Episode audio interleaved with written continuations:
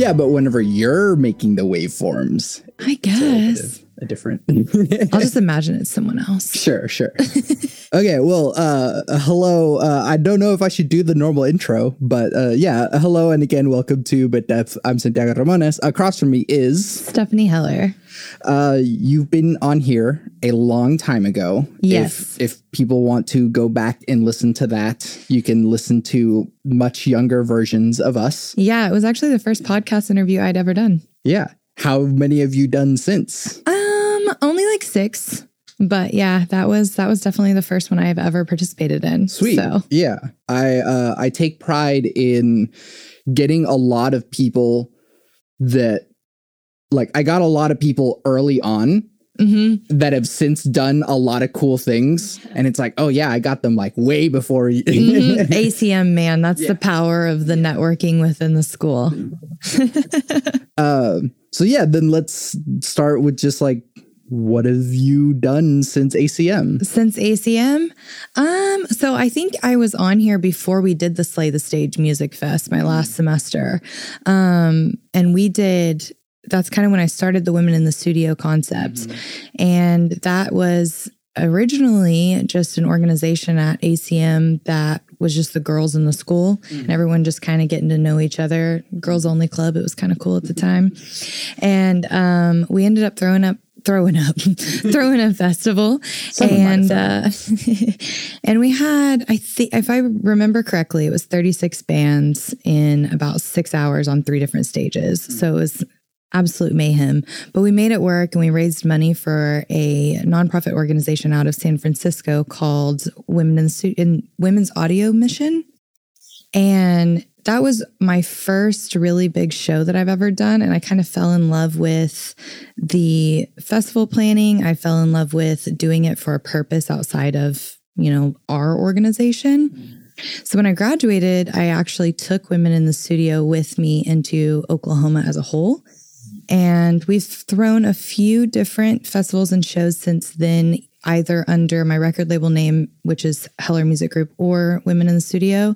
And they've all been charity or benefit shows for different different concepts. Some have been for the Humane Society, which is way offbeat than Women's Audio Mission. Some have been for the um, Happy Tails Animal Rescue. We've done dog adoptions. We've done um what else have we raised for? Oh uh original flow has been signed to me uh for management for years. Um and his mom actually came down with cancer and we did a benefit show to help with their medical bills and funeral. And uh we actually ended up covering quite a large chunk of it from that festival. Um so I've just kind of fallen in love with with that element of the music industry and how cool Oklahoma comes together for stuff like that. Um, so this this next showcase that I have coming up is actually going to benefit the girls rock and roll camp of Oklahoma City, um, which I had not heard of, but it's it's amazing. Um, it's just a bunch of little rock and rollers, and they make bands and they it's awesome. It's really cool. If, I wish I had known about it when I was a kid. right. So done I've done stuff like that. I started working at Castle Row Studios as an engineer for hip hop, which is if you would have asked me this last time on your podcast, I would not have been able to answer that at all ever in a million years. Um and then I have, I mean, I've traveled um, with different artists on tour. I've been with Z in Vegas and in Miami. I've been with Original Flow to Tennessee. Um, Rosalind and I have gone out to LA. Um, so I've actually gotten to tour, I've gotten to engineer, I've gotten to kind of live the every aspect you can think of of the music industry since graduation, and I'm incredibly grateful for that. Yeah. Uh, let's start on, I guess, the like charity side. Like, it's one thing to just throw festivals and just like have that happen, but you've always had this focus on like charitable endeavors. Why is that? Um, I think it's just kind of a conviction kind of thing. I I really appreciate what they do. Um, for instance, uh, Women's Audio Mission is a huge force in the industry. There's only 3% of women in this industry working um, behind the boards and in the studio. Um, that obviously does not include vocalists, songwriters, anything like that to do with performance. This is strictly engineering and studio. But um, they offer the studio is run by these people. They take interns. They employ these women. Um, they offer scholarships to people. It's it's just a really cool concept. Um, and they're the only people doing something like that and i know how hard it is to run a company like that especially you know picking from 3% of already a very small population so I I really enjoyed working with them and they were so grateful and kind and the relationships that have been built from stuff like that just make you want to keep kind of doing it.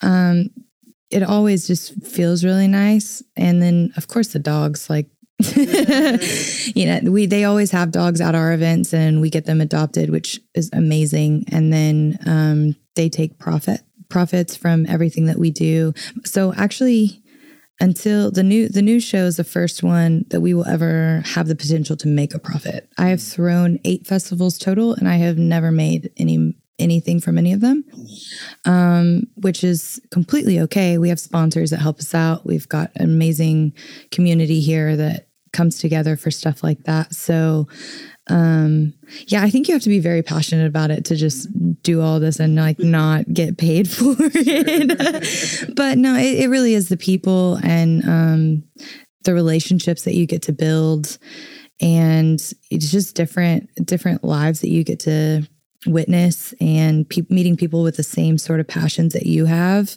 it makes you feel not so alone too which is something that is absolutely priceless so I, I really enjoy that aspect of the industry yeah. Uh, I will say I've had the privilege of running sound for I think two of those festivals. The, yeah. The Slay the Stage one. I think the one that didn't have the Slay the Stage name, but it was like the next yeah, year's the next one. one. Yeah, yeah. And I think Kate Carmichael did that one. Yeah, she was president by then. I think so. Yeah, yeah. Mm-hmm. Um, yeah. So then after all of that, uh, also Castle Row. Tell me about yeah. uh, how you got involved in that, and also for people that don't know, what is Castle Row? Okay, yeah. Castle Row is a recording studio out of Del City. Um, to my knowledge, it's the biggest recording studio in Oklahoma. I do believe it is one of the larger ones in the region as well. Um, it has three different studios, uh, very typical A, B, and C, you know, the bigger one is A. That's the one everybody wants to be in. um, so how I got connected there actually was through the management and record label. I was sending all of my people that were signed to me there and we had membership packages for them and they could record their albums it was part of like our advances to our artists. And um, i went to acm for music production so i knew a little bit about engineering not enough to get hired at somewhere of that caliber though. Uh, and so I, I worked there the relationships there for management and business for two or three years. And then COVID hit. And once that happened, I spoke with the owner and the head of production there. And I was like, you know, I do have a little bit of knowledge in this. If you guys are willing to take a chance on it, I would like to work here and keep my artists involved with the studio without bankrupting us. Um, because at that time we couldn't tour, we couldn't do anything that was actually going to make the the label a profit. So the only thing I could do was work to save the money mm. for of instead of a cost of having recording. So we we worked out a deal to make that work. Castle Row was amazing for letting me utilize the space. And I've also gotten to work with a ton of their clients and they have been phenomenal as well. I've been there now. Uh, obviously, COVID has lifted, and I'm still there, so I still like it a lot. I enjoy the clients that I've I've made there. Um, and they're just an awesome team to work with. Some of the most talented producers. I mean, I wouldn't have ever gotten to know any of them without without that. And it's one of the biggest opportunities for like ACM graduates. Um, interns are all almost always from ACM. Uh, but yeah, it's it's a huge employment opportunity in the city for anyone wanting to do music or film actually. They've added the film element. And i just i think that's very important for us. And i'm i'm just really lucky that they were like yeah sure you can we're not going to say no. But yeah they saved me during covid. They saved a lot of things for me during that time. And uh, yeah i've enjoyed my time there. Mm. It's very it's a very different time in the music industry uh Yes. streaming has sort of exploded and turned everything upside down Mhm. so what is it like being at a commercial recording studio in a very different time where it's hard for anyone to kind of make a profit these days Right. So I would say where my profit splits come in, um, we do do song split sheets for any song that we co write um, or produce or do anything like that. Um, normally, that only goes for bigger artists that are already signed to um, labels or anything of that caliber, but you can do it for anyone, um, especially if you have a lot of faith in the song. I highly recommend always, you know, that's the law school in me though. Uh, highly recommend always signing the piece of paper. Um, but most money and profit is coming from songwriting and publishing. So for us as engineers, a lot of our profitability, like I would say my hourly at Castle Row floats it. And then every now and then we'll get a song that's worth having the song split for, um, and we'll get a percentage of those songs. But I mean, I don't know. I haven't checked the numbers lately, but from my understanding, there's not any streaming service paying over 0.00001 cent per stream. So, I mean, you could be Kanye West or may- maybe not him. You could be Drake and you could, um, you know, you could drop something and get, you know, 53 million streams and only make $50,000. So it really doesn't matter who you are, that, that number stays the same.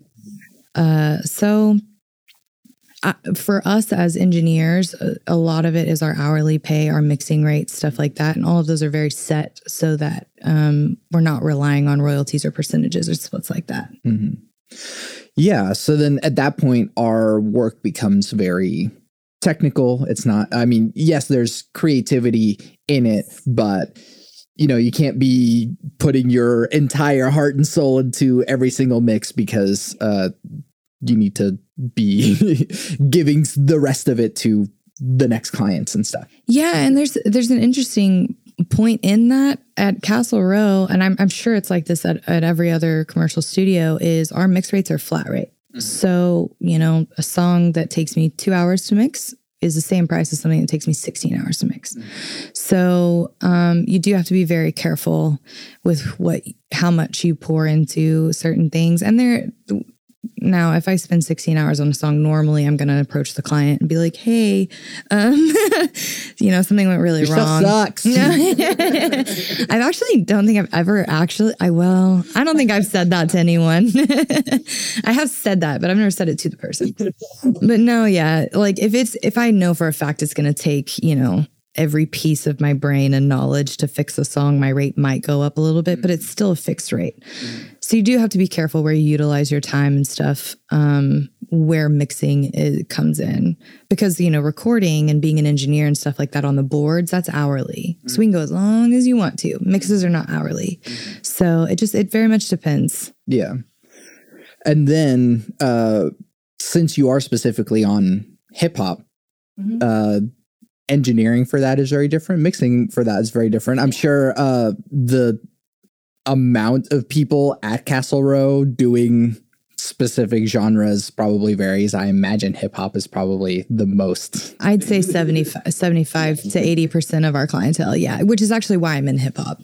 I always wanted to do um, alternative rock and roll and pop, and that's just not where the market is. Um, but yeah, it's vastly different to work with, so like Roz, for instance, being her engineer is fantastic because I can, you know, set up a guitar. I can set up like we we get to actually be an engineer and a producer and all of those things. And then hip hop comes in and they're like, can you convert this YouTube beat and not get a virus on the computer? And then can we just like lay vocals over it? And it takes, you know, 10 minutes.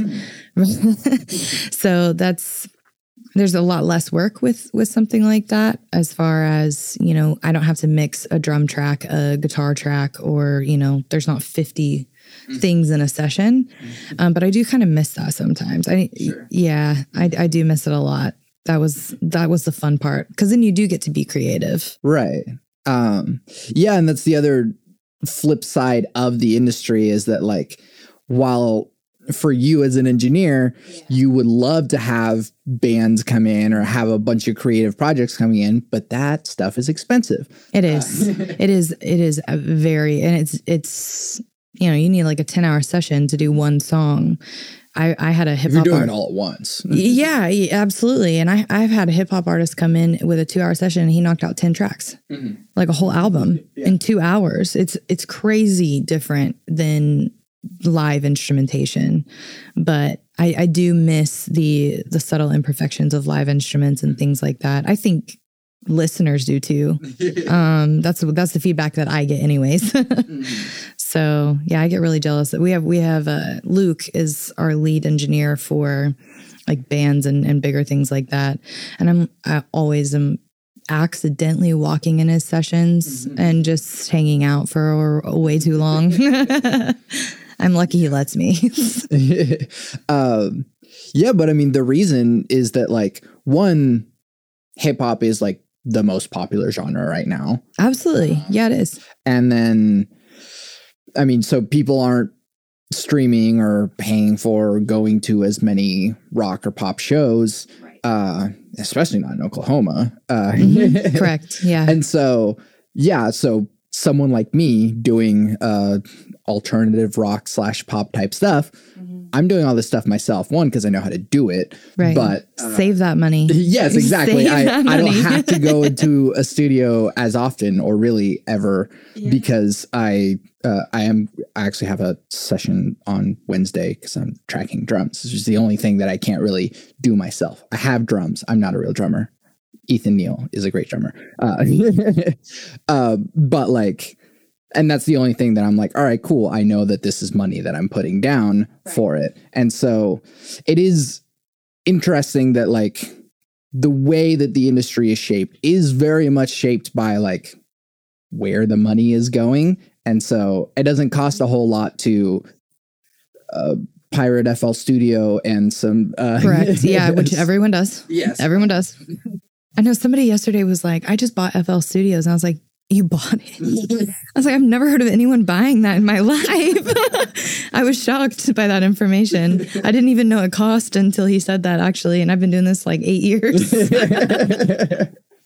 right. So I mean, it doesn't cost anything to pirate this software and just kind of like make some cool sounds. You can mm-hmm. learn how to do some stuff through YouTube, which is also free. And so University, man. yeah, yeah, exactly. And so it's really easy, or at least the barrier to entry is far lower for making hip hop or making electronic music than it is to uh, pick up a guitar or get good at singing and then having to record that in a real space. Yeah, and I think I think people want to hear hip hop so much and they're it's people are just so interested in it that it's easier to captivate people for it. Um also, if you're touring, actually you you can tour as a hip hop artist. Let- mm-hmm. Let's just say that because all you need is either just yourself or just you and a DJ. Mm-hmm. Whereas trying to take a band somewhere, you can't fly. Hip hop mm-hmm. artists can fly anywhere um, because they have turntables Yeah. and you have a band, you've, you've got to rent a van or buy a van. You've got, you know, six or seven people you've got to accommodate for. There's hotel. I mean, it's just not saying being an artist in any industry is easy, but hip hop is financially easier. And since so many people do actually like, you know, go towards that genre nowadays, um, you have you stand a better chance of captivating fans easier and quicker.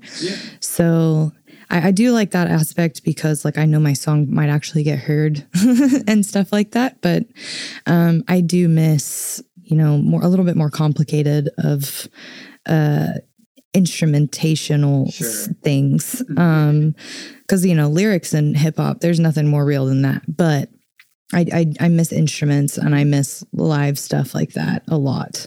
right. Well, I mean, every once in a while you get uh artist who is willing to collaborate with real musicians. I mean, Yeah. Flo Yeah, with, original uh, flow definitely does, and he's like a poet too. And recently we did a comedy show, so he's just kind of everywhere. but he's just a multi-talented human being, um, and he can I think he could. He's a chameleon. He could be anything you needed him to be, um, without you know not being. He's always himself, which I think is so cool. That he can be anything and still be him. Yeah. That's one of my favorite things ever about him. um but like it is interesting to think about and, and i'm just thinking of this is that hip hop kind of started because it was cheap like people didn't have like block parties with live bands because instruments are expensive and like so if people have their turntables like you can get some good records and like if you just learn how to right. go back and forth with these break beats and then have people rapping over it like it's it's fairly affordable and you can get a crowd going really easily Absolutely. Yeah. The instrumentation part of hip hop was definitely definitely originated around all of that. Um yeah, I did you watch the Grammys last night? I did not I accidentally did. I walked in on it and I was like, "Oh, okay." And they had uh so I guess it's the 50th anniversary of hip hop. Um, so they brought in, they had a collaboration of old and new generation, and it was one of the coolest collaborations I've ever seen. And they were using on stage some of the original DJ equipment that they had come out with back, you know, 80s, 90s. And I was just like, my mom kind of wished I wasn't there because I was just like, Mom, that's it. And she was like, I can't even hear them. so they were, if, if you ever want to see any of that original stuff, they had it last night and it was, it was awesome. yeah It was really cool. yeah uh i mean i i didn't watch the grammys because i also kind of don't care uh, yeah, that, that makes sense. I'm, well yeah it's it's weird that i mean i guess uh patrick conlon of of Mm-hmm. who we know through acm he got a grammy secondhand uh through on a record that they you uh, know, worked on so, did Harold LaRue. He uh, mastered something that got nominated, if not won, but he posted about that yesterday too. ACM, man. Yeah. We know some of the coolest people. but like you know i i did I, I think it was this morning. I, I was like, oh yeah, the Grammys happened. Let me see what what won. um, and I was like, mm, It's all Harry Styles.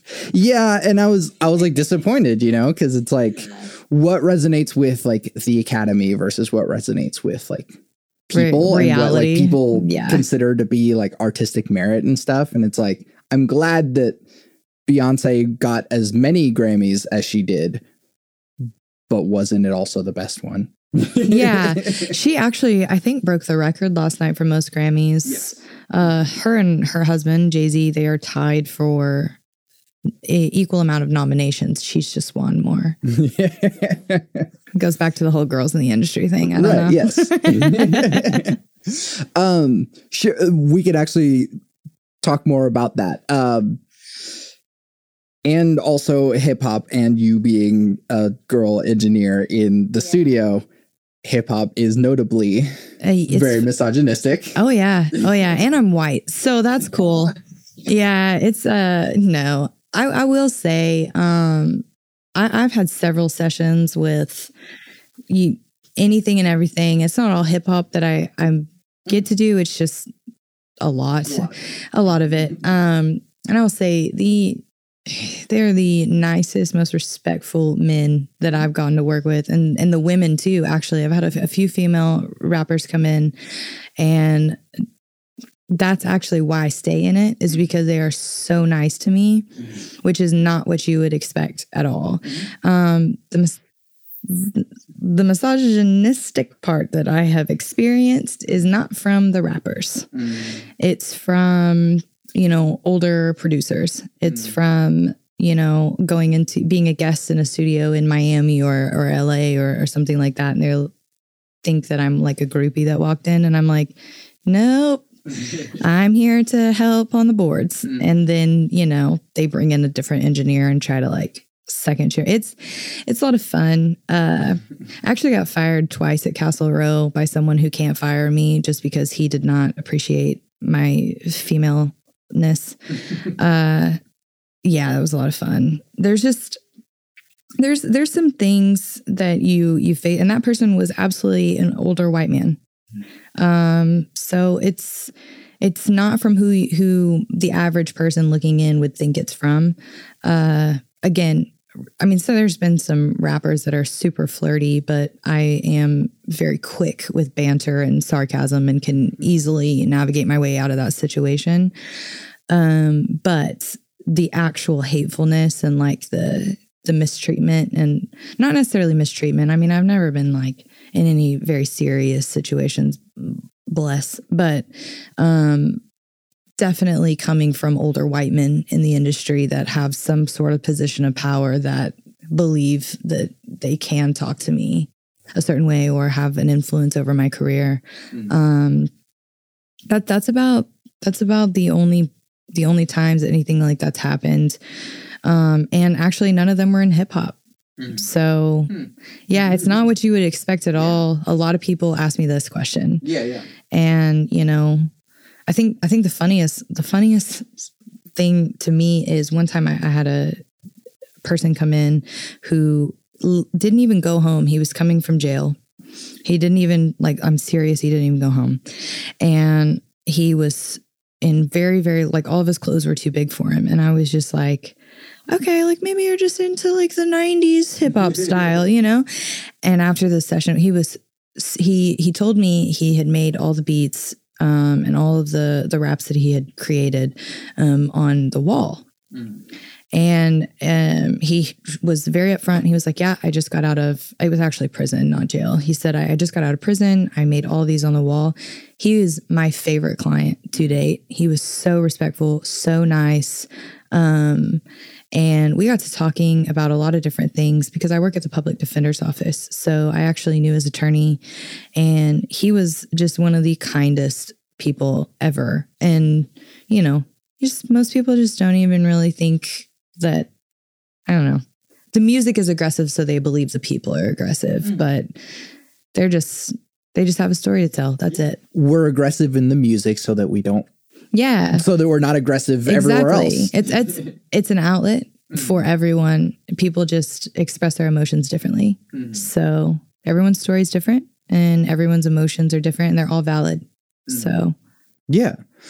Uh one thing I wanted to say is that like it is notable how, you know, you were saying that the people who were the worst to you are older white men in the industry. And so like the way that the conversation is going, it's like, yeah, the people who have experienced more prejudice and more mm-hmm. systemic oppression are the ones who are l- less willing to perpetuate it. Mm-hmm. Um, but then, yeah, as the conversation has gotten so wide and everyone is being more inclusive, the old white men are trying to find their last stitch efforts of like, yeah yeah, holding their own whatever it is that they're trying to hold on to. yeah, and I I think uh, I don't feel pity for a lot of things, but um, probably not for them either. But if I did, it would be, you know, I think everyone's just trying to navigate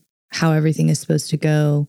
And not everyone handles it correctly. There's things that I don't handle properly either, um, but I don't hurt people in the process. Yeah. So I do hope that um, as we figure out this this new world and put things right and do things better in the future, that we can stop taking we, I mean, old white men can stop taking it personal because, um, or maybe they should. I don't know. Actually, I don't know. you know, just but not be so so mean about it because that rage is what is the issue in the first place. Mm-hmm. So, yeah, I don't. The world's never been against them in their entire lives. So I think, I think they're just uncomfortable, and that's that's. Nah. well, I mean, we're, and the thing is, is that like while the narrative seems to be like, oh, the world is now against old white men. It's more that like we're just going elsewhere with yeah. our business and it's like, hey, there's other alternative people to go yeah. to that we want to give the opportunities to that haven't gotten the opportunity to. Exactly. And so they're not even like being oppressed. They're just being obsolete. Equal equalized. yeah. And that's the yeah, see, so like, you know, they're not no one's against or maybe they are. I don't know. But i'm i would say they're not they're not like no one's like oppressing or like going against them. It's just that other people are just no longer against everyone else that they've been against. Mhm. so they're feeling lonely poor guys. So yeah that's that's that's you know. And i it's just we're just in a really big change and i think it's great that people are uncomfortable. I just wish people weren't so angry such as the only the white men is what i'm talking about. Yeah.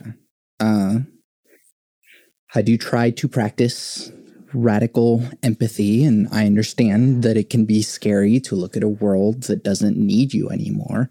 But maybe you should also look at yourself and see why you're not needed anymore. right what's your value Yeah. Um, law. There's a whole thing uh, yeah that we also haven't gotten to talk about, which, like, yeah, also amongst the post ACM stuff. oh yeah i did go to law school Friggin' law school. I did go to law school. Yeah, I went to OCU Law for a year and a half, and what what prompted that was um, the record label. I had a, a wonderful attorney named Jeff on retainer, which, by the way, is the most expensive thing you can probably do to read and write contracts for us, and you know delegate all of our business deals. And so I applied for law school and his comment was, you know, I've never had a client go to law school to fire me. and I felt really bad. And I was like, I still love you, Jeff. And um, He should have more clients fire him and go to law school. I know, yeah. And law school is very, very tough. I'm glad I got out when I did. But yeah, I, I went through contracts and uh, I went through several classes, but contracts was mainly why I was there. And I got third in my class in the subject. And now I read and write my own contracts. I help people do the same thing. Um, I am not a licensed attorney, so I cannot technically give legal advice, but I can say, hey, I wouldn't sign this if it was me. Yeah. Um, and I can also tell them why I wouldn't. So, um, tra- con- being able to translate a contract um, is a huge strength of mine uh, that I didn't realize was going to be so valuable until I got it. Yeah. Because contracts are normally not very friendly to artists, and that's the only pe- person that I'm trying to help. Yeah. So, What do contracts look like nowadays?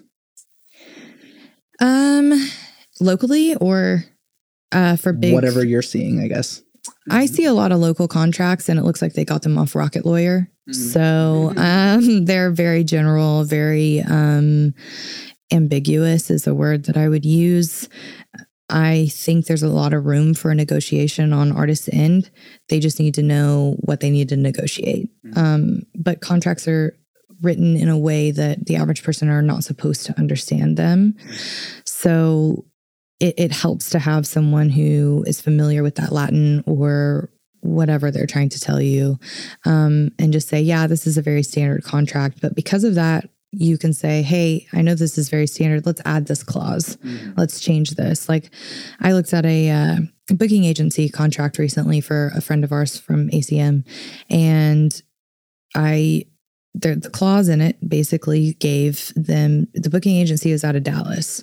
So it said if there was any legal, you know, contradiction or anything that came about, jurisdiction would be in Dallas.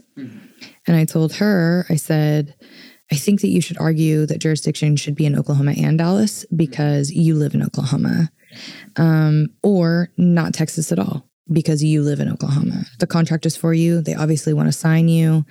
You need that ball to be in your court um, because you you're not familiar with Texas law. And also, if they do sue you, you would have to go to Dallas every time you have court. All these things like that. And she didn't even think about that. I mean, who would? The average person wouldn't.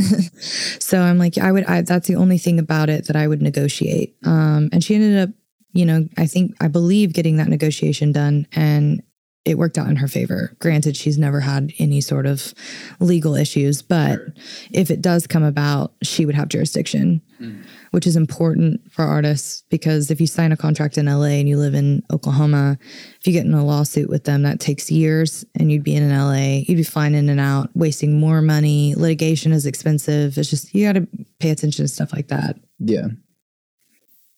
Uh, what do record deals look like nowadays? Are there even record deals nowadays? There, there are. I was so I own a record label, mm. um, but my deals are almost identical to a management contract. Mm. And the reason for that is, you know, even if you do a 50 50 split mm-hmm. type of contract with an artist, which is the best deal for an artist, I'm still mm. taking 50%. Um, I would have to do to justify that. There's so many things that my label would have to do for that person. And if they're just performing locally and I'm only locally, there's absolutely no reason for that. Mm-hmm. Um, now an 80 20 split, if I'm covering your booking, if I'm covering your, you know, tour management, if I'm on the road with you, if I'm handling your contracts and doing all that, that that's justifiable. I there's in no world that I can justify a 360. Yeah. There's mm-hmm. there's just nothing I understand that millions of dollars sounds really nice, mm-hmm. but that is a loan. And I have school debt. Um, I know what loans mean and I know what interest means and I just stuff like that I don't I think that that is obsolete. I think that there's no reason for for a contract such like that, especially with everyone having the ability to push their own art. Um social media has allowed us to curated playlists, um, social media, streaming services, all of that. There's just absolutely no reason for you to sign that major of a deal uh, because you can do it on your own if the music is good enough. hmm I do want to continue to point out that there is no money in streaming. Uh, Correct. yeah, there is not. No. And like, I feel like a lot of people get fixated on this thing because that is kind of what people perceive as like the end product. no. And yet, uh, publishing is where Publishing. it really yeah. is. Uh, In the music, well, yeah. So publishing, ticket sales. So that's actually um, where the industry, the big one of the biggest flips in the industry of all time was we used to sell tickets to sell albums because the money was in getting a hard copy. Now it's streaming to sell tickets. Right. Um, so so concert tickets are a huge a huge profit if you don't split it with a promoter and a and all those things. Um, merchandise normally is the only thing an artist gets to keep 100% of. Therefore, creating a brand for yourself is very important. Um, and also creating merch that people actually want to buy. That's that's a design team. That's a marketing team. Um, which a lot of people that just want to make music know nothing about marketing. They know nothing about you know t-shirts and and things like that. They know that they know, they need them. And they know that their friend can probably print it for them and they know that you know you know there's there's ways but uh, if you're gonna pour money into something it's got to be something that's gonna pour money back into you. And the only thing that an artist actually gets to keep 100% of is merch publishing and songwriting if they are the sole songwriter. Mhm. So then, uh, okay, let's start in publishing. We'll go to merchant. Uh, so, uh, one of the things that I do is I do cue sheets for a company that I'm don't think I'm at liberty to disclose, uh, but uh, sports broadcasts is a lot of what I uh, end up doing cue sheets for. And so the way that uh like football, for example, Mhm. best Um, sport by the way. Best sport. Uh, there there's not like a library that they're like choosing from in at least in football specifically.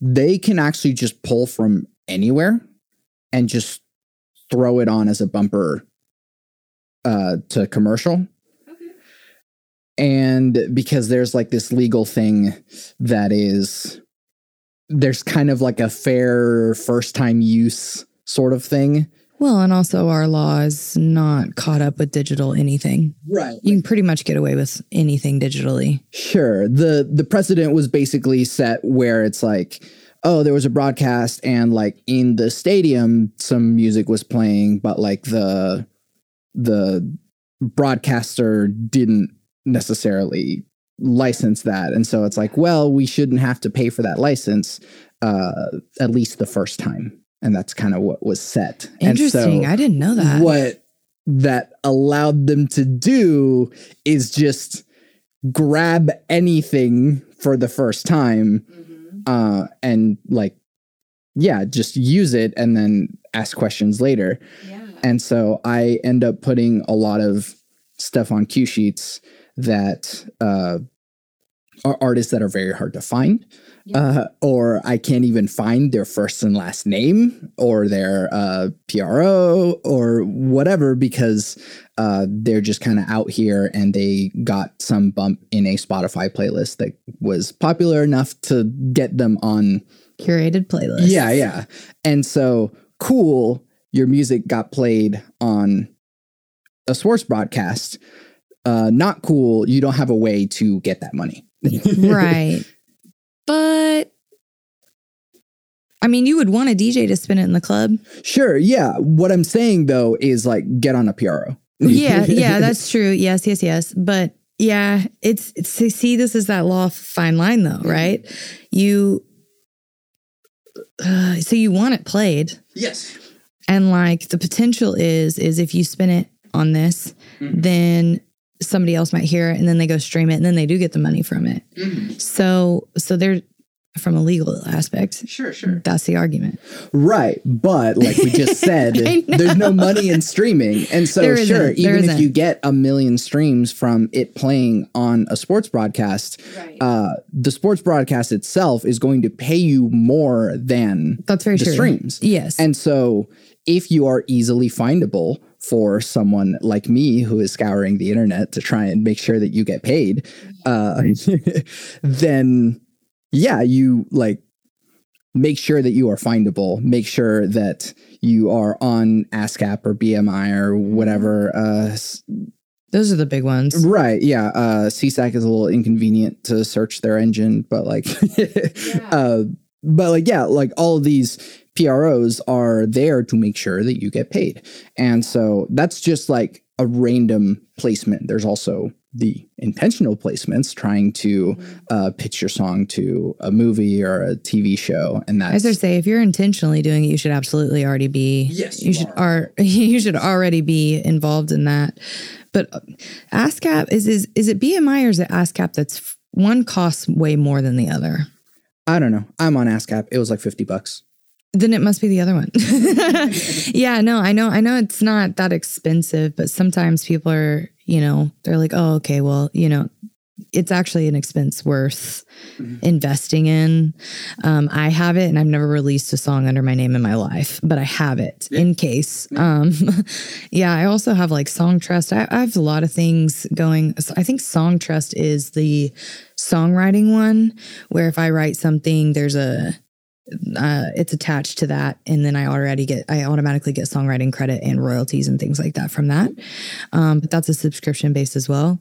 So there's there's all kinds of different ways to to secure that kind of thing. But yeah, Yeah, ASCAP was a one-time $50 payment for songwriting, and you can also pay that same amount for publishing. And you can Yeah. own your own songwriting and publishing. You don't have to own a publishing company. You just yeah, are your own publisher, and you just get 100% of those royalties. yeah, you absolutely do need those. Um, I actually don't know any artists without.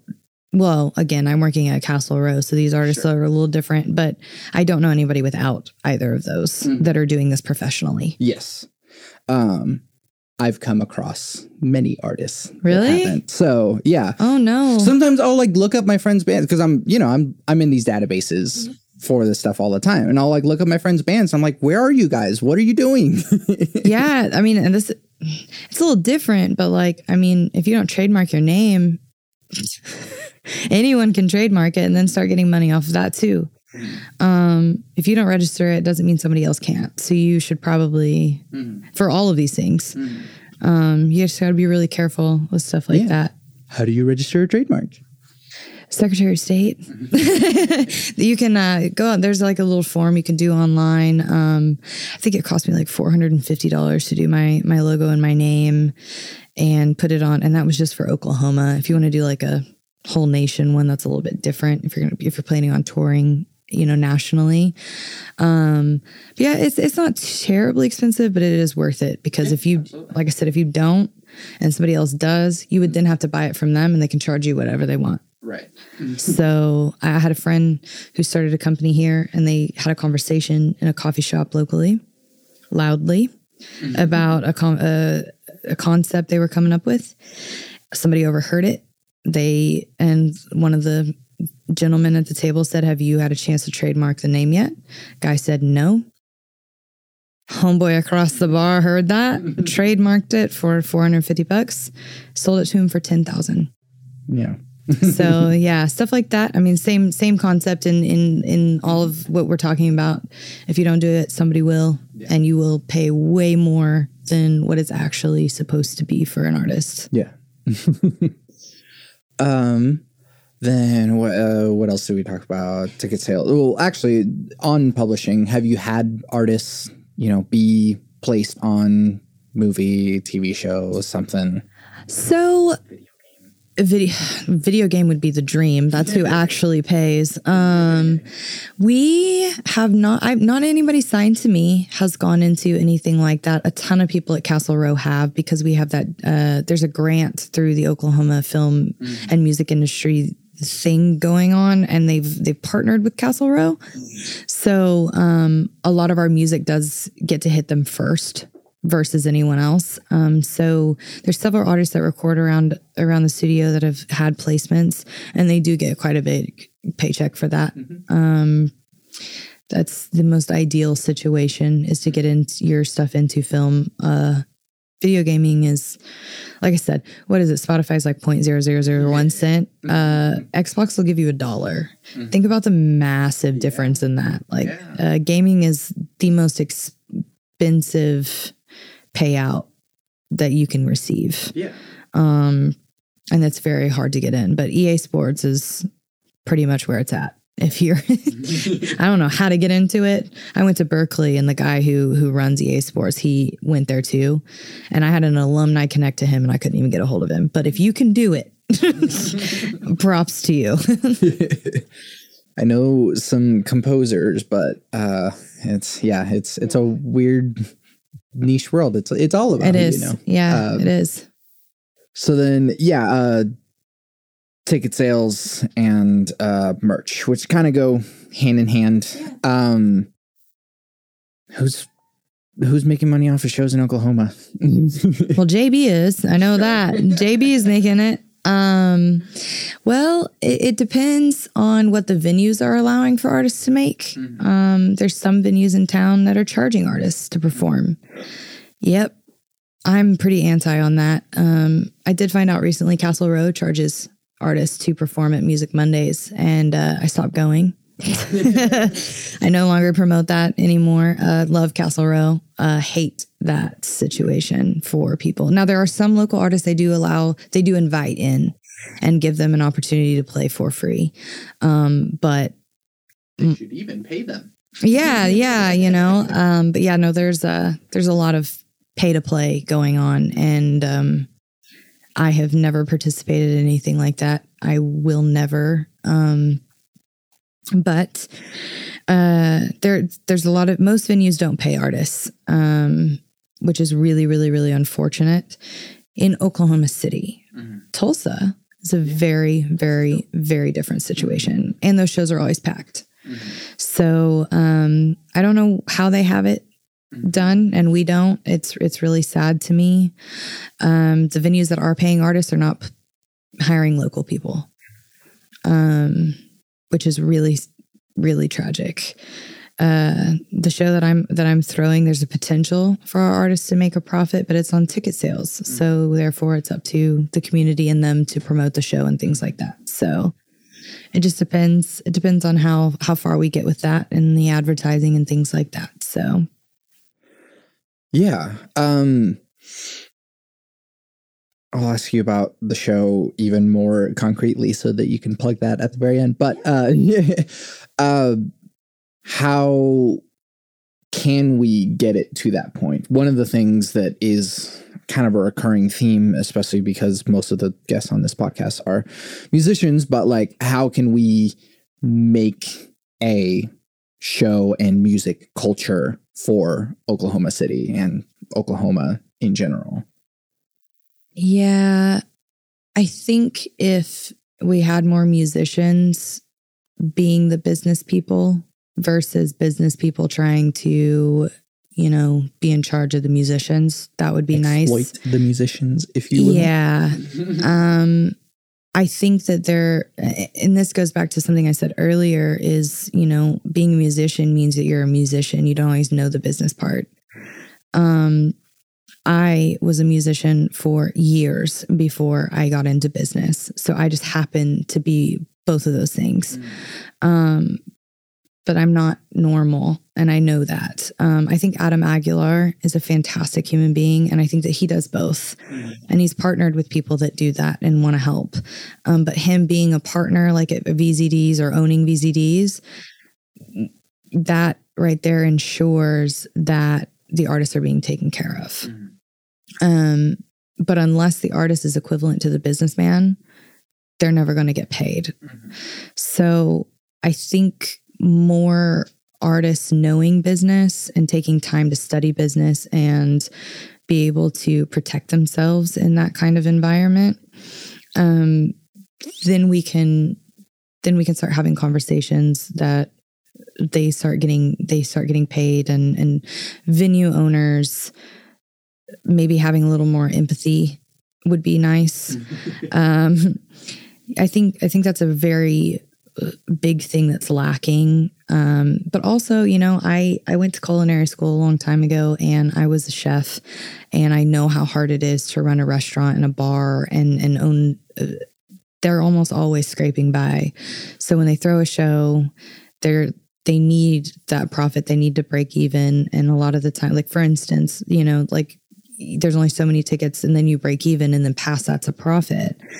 Um, they're doing well to break even. So there's a lot of different things happening um, but you know if you bring in a lot of bodies to a show and you're selling out crowds and you know vzds holds what like 200 people maybe 150 people right. If you pack it you should be paid. Um, if you bring 12 people they're not going to break even that night. So there's no way that you know they're probably not they're probably lost money as well. So it's it's having a business mindset and understanding on both ends. Um but that's that's very hard to do Yeah. to get empathy and understanding from from two worlds that do not understand each other. Yeah. Well, then the other part is that like it's it's this catch 22 of like how am I supposed to bring 200 people to a show if like I don't have a whole bunch of unprofitable shows behind me that like have built me enough momentum to bring 100 people, you know? So stuff that's free that can help that. Uh, talk to people, Mhm. go out, meet people, um, network. I, I think that's the best thing that ever happened to me out of ACM is that I met everyone that has made my career successful from that place. Um, I think social media is absolutely free and is so easy to navigate. Um, algorithms do a little research on algorithms and and how that works. Um, I can tell you there is absolutely statistics and analytics done on when's the best time to promote something. There's times a day that are appropriate for certain things. Um, the the statistics and things like that that's already been done for you that research has already been done it's out there um, just google it find a reliable source. One of the best sources that you can you can find information on this kind of stuff is digital music news. Um, but yeah there's there's all kinds of case studies and stuff that's been done on this and it's, it's already it's already out there. Yeah. You just have to help yourself a little bit by doing research um, taking the time and that stuff is not fun. It sucks. And it's not an easy language. I don't know what's going on with numbers but i can tell you right now that if you post a post at 11 a.m on tuesday it's going to be way better than you posting something at 11 a.m on saturday. Because that's just what it is. And there's multiple papers and articles that can confirm that if you if you look it up. Mhm. But Stephanie, I'm a musician and I hate social media and I hate myself. Oh my gosh. oh my gosh. Well, unfortunately, in the digital age, social media is is just the way. And um, unfortunate, another super unfortunate is everyone cares about how aesthetically your page looks and things like that. I have resorted to comedy, so my page doesn't have to be aesthetically pleasing because I'm just funny or trying to be. so my my whole pitch isn't isn't to be like cute and influencing and, and all those things. It's just to be like sarcastically, mm. you know, there. That's just that's my whole angle. You got to find an angle that works for you. What part of your personality do you love the most? Pick that and then show that to the world. And it doesn't have to all be beautiful. It just has to be you. Yeah. We are su- we're prostituting ourselves so that we can uh, be For free. Like, yeah, right. free. Yeah, so that we can get eyeballs on our stuff, and then we can yeah. Uh, and you know, as a creative and sensitive person, that like all us musicians are, it, you know, it, it's very debilitating at times. Uh, It is. get i mean yeah get you a friend who will do all that stuff with you or for you or yeah. Having having a team is important. And if if marketing yourself is something that you genuinely believe that you cannot do some people hate talking about themselves. Um, and some people don't see their themselves the way that their best friend does right? Um, so have them write your captions. Have them take the photo of you. I mean my best friend is rosalind. She takes the best photos of me and it's just because she loves me and, you know, if I asked her to write me a bio, it'd be way nicer than anything that I would ever say about myself. So, you know, it's just that's a strength, though. You made a friend that loves you and can see those things about you. That is all because of you. So, also keep that in mind. Yeah. there's also chat gpt i guess Yeah, that's true. That's very true. That's very true. um so yeah last uh couple of things yeah um what is the show that is happening where when can people go see what can they expect to see at it and why would you do that the show. Yeah. So I have been going to a few art gallery shows lately, which and a lot of them are more underground, kind of invite only, very, very small, quaint little things. And I really didn't even know that that scene was happening. I knew about like plaza walls and like huge murals going around. And I knew that the arts were being welcomed into the city, like with Scissortail Park and things like that. Those are massive projects. Um, so I started kind of shaking hands with local painters and artists and muralists and things like that. And I asked them, you know, I'm I don't see the world in paint like they do and I I love it, but I and I can appreciate it, but I could never ever begin to understand it. Um, but I can love it. And so I told them I was like I'm I'm really good at throwing, you know, music shows. Is there any chance that you guys would want to come display your art at one of our shows? And they all said yes. And then I ended up going to a, a show at the Yale. And I saw the walls, the way it's a shotgun style building. So there's like kind of cubbies and sconces, and it's really pretty. And it kind of looks like the Wizard of Oz curtains going on. It's it's just really, really, really cool. And i'm a sucker for art deco and that's just like yeah it's, it's there gorgeous. it's so cool and it's a historic building and and there's actually parking. It's so cool. And so i i went in and i was like that this would be the perfect place to do that because those walls are elevated kind of in a balcony type mm-hmm. way. So the people that would be enjoying the music wouldn't interfere with the gallery type if we chose to do it there. So i met the manager that night and um, she loved the idea and I got four local bands. Uh, Original Flow, of course, Roslyn, of course, um, which totally different genres, by the way. Roslyn is more of like rock and roll singer songwriter. Just she's amazing. Um, Original Flow, poet, hip hop, and then you've got Serafina Bird, who is neo soul, and I think she has a lot of gospel background. She's she's just real i don't know. She's a beautiful girl inside and out and her voice reflects that and so does her music. And then there's this new band that's been going around the city that is one of the coolest things i've seen in a very long time and i was like i have to have them. I didn't beg them to be on the show but it was really close. I was like hey guys. So they're five musicians. Um, they all play every instrument. So every song they switch different lead singer, different drummer, different. It's it's so cool, and we don't have anything like that. Um, and they're called the Confused, which makes a lot of sense. And so I got all of them to be on the bill, which I am pumped about.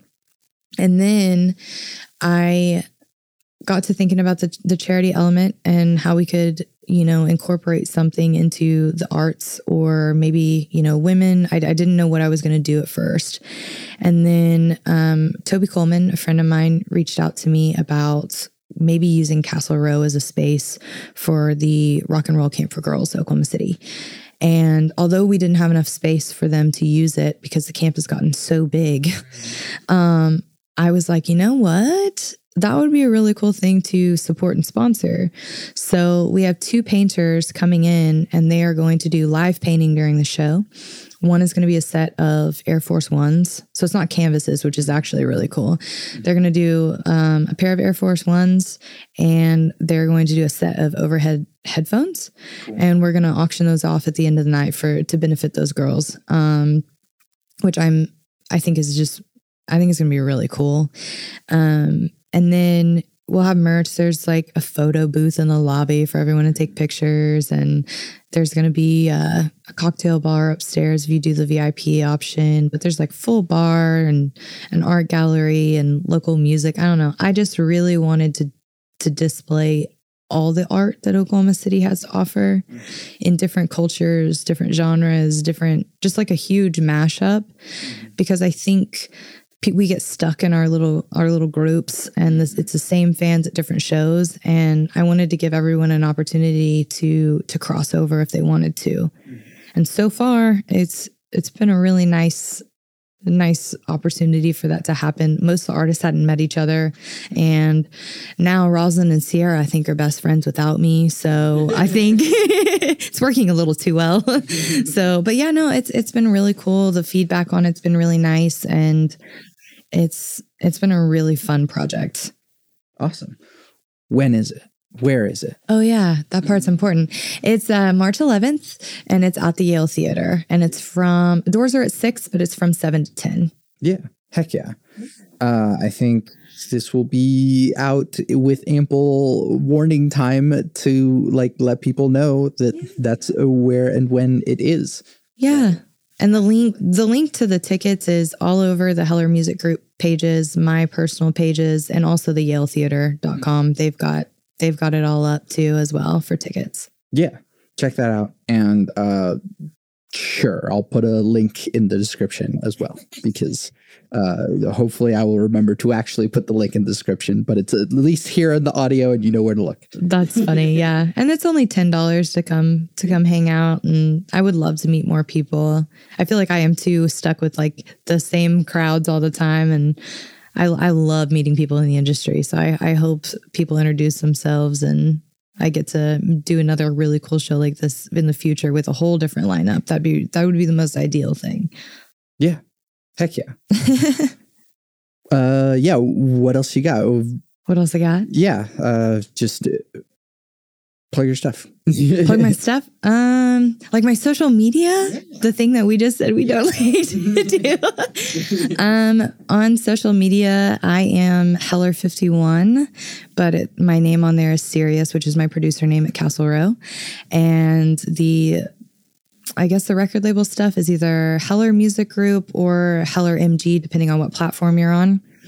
And on Facebook, if you want to be super personal friends, it's mm-hmm. Stephanie Heller. So that's me. Awesome uh, Stephanie, thank you so much for doing this with yeah, me. Yeah, thanks for having me back. I love this. yeah, I, I, love this too. And it's been too long. So I yeah. know. I think the last place I saw you was your wedding. oh my gosh. Yeah. I know. I was I, I was thinking about that the other day. I was like, Rosalind, I have not seen him since he got married. uh, well, yeah. Uh, yeah, thank you. And uh, should I? So normally I have artists on this podcast, and I, I have their like music play at the end of the thing. That's but like, what what should I have play at the end of this thing?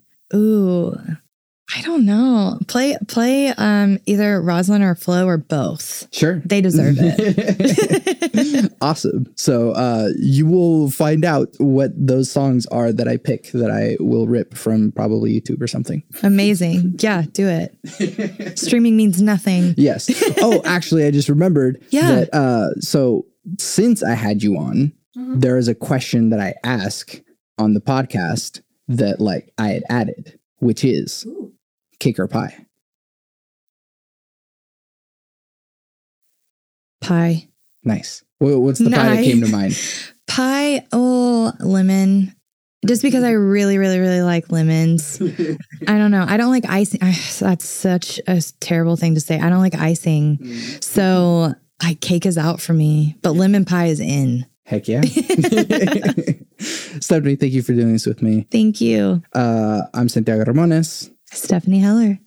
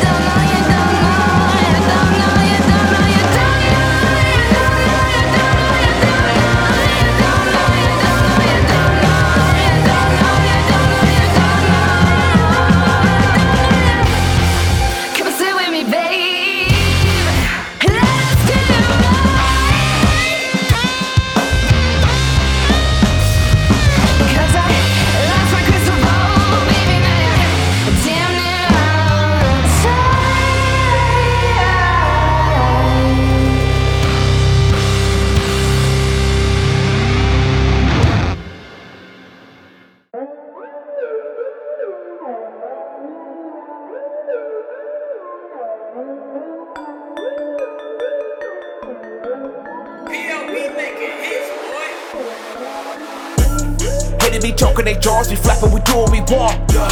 Taking this city, it's about to get lit, we do what we want. Yeah. Haters be choking their jaws, be flapping, we do what we want. Yeah. We do what we want. Yeah. We do what we want. Go. Haters be choking their jaws, be flapping, we do what we want. Yeah. We taking this city, it's about to get lit, we do what we want. Yeah. Haters be choking their jaws, be flapping, we do what we want. Yeah. We do what we want. Yeah. We do what we want. I'm out of my business, I'm grinding to witness, I'm finding my limits, refining my vision, denying the system, arisen my vision is growing in wisdom. I go and I get it despite the decisions that keep us in prisons. No, they're thinking they slick, label me savage, ignoring my wits. All of these pieces get none of them fit. All of my answers came in the ships. You lying through lips, denying, rewriting the script, defying these gifts. I riot and flip, humble the jungle, the lion who spits. Hot like a candle that's lit, damaging earth into ships. Panic and running for cliffs. I aim for the top like a gun with a clip. Spraying with it, relentlessly, damaging enemies, stand in vicinity blast. You cannot last. I am the present, I am the past. I am the reason you fast. Yeah, I am the reason you gasp. Uh, you do the math, me plus you, not equal in half. Incredible Hulk, yes it was smash. Get to the hook, they missing the trick. Hated me choking they jaws, we flapping, we do what we want. Yeah. Taking this city, it's about to get lit, we do what we want. Yeah. Hated me choking they jaws, we flapping, we do what we want. Yeah. We do what we want. Yeah. We do what we want. Go. Haters be talking, they jaws be flapping, we do what we want. Yeah. We taking city, it's about to get lit, we do what we want. Yeah. Haters be talking, they jaws be flapping, we do what we want. Yeah. We do what we want. Yeah. We do what we want. We want the whole, not just a portion. You should just forfeit, fretched in orbit. Yeah, we important. Yeah, yeah, we important. Uh, forming the planet, we take it. You look invisibly shaking. Seeing a limit, we break it. We do what we want while you waking. You like the opponents, and we all up on it. No matter your opponents, we taking the crown like we own it. And that they can harness, that they can harness. Diminishing simpletons, simply and sinister, serving the curve. We got the drive, making you swerve. We got the nerve, you get on my nerve, you get on my nerve. Uh, we do what we want. We do what we want, yeah.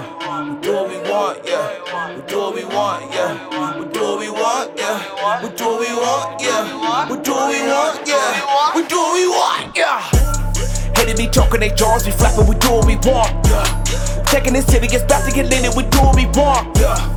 Hated me talking, they jaws be flapping, we do what we want, yeah. We do what we want, yeah.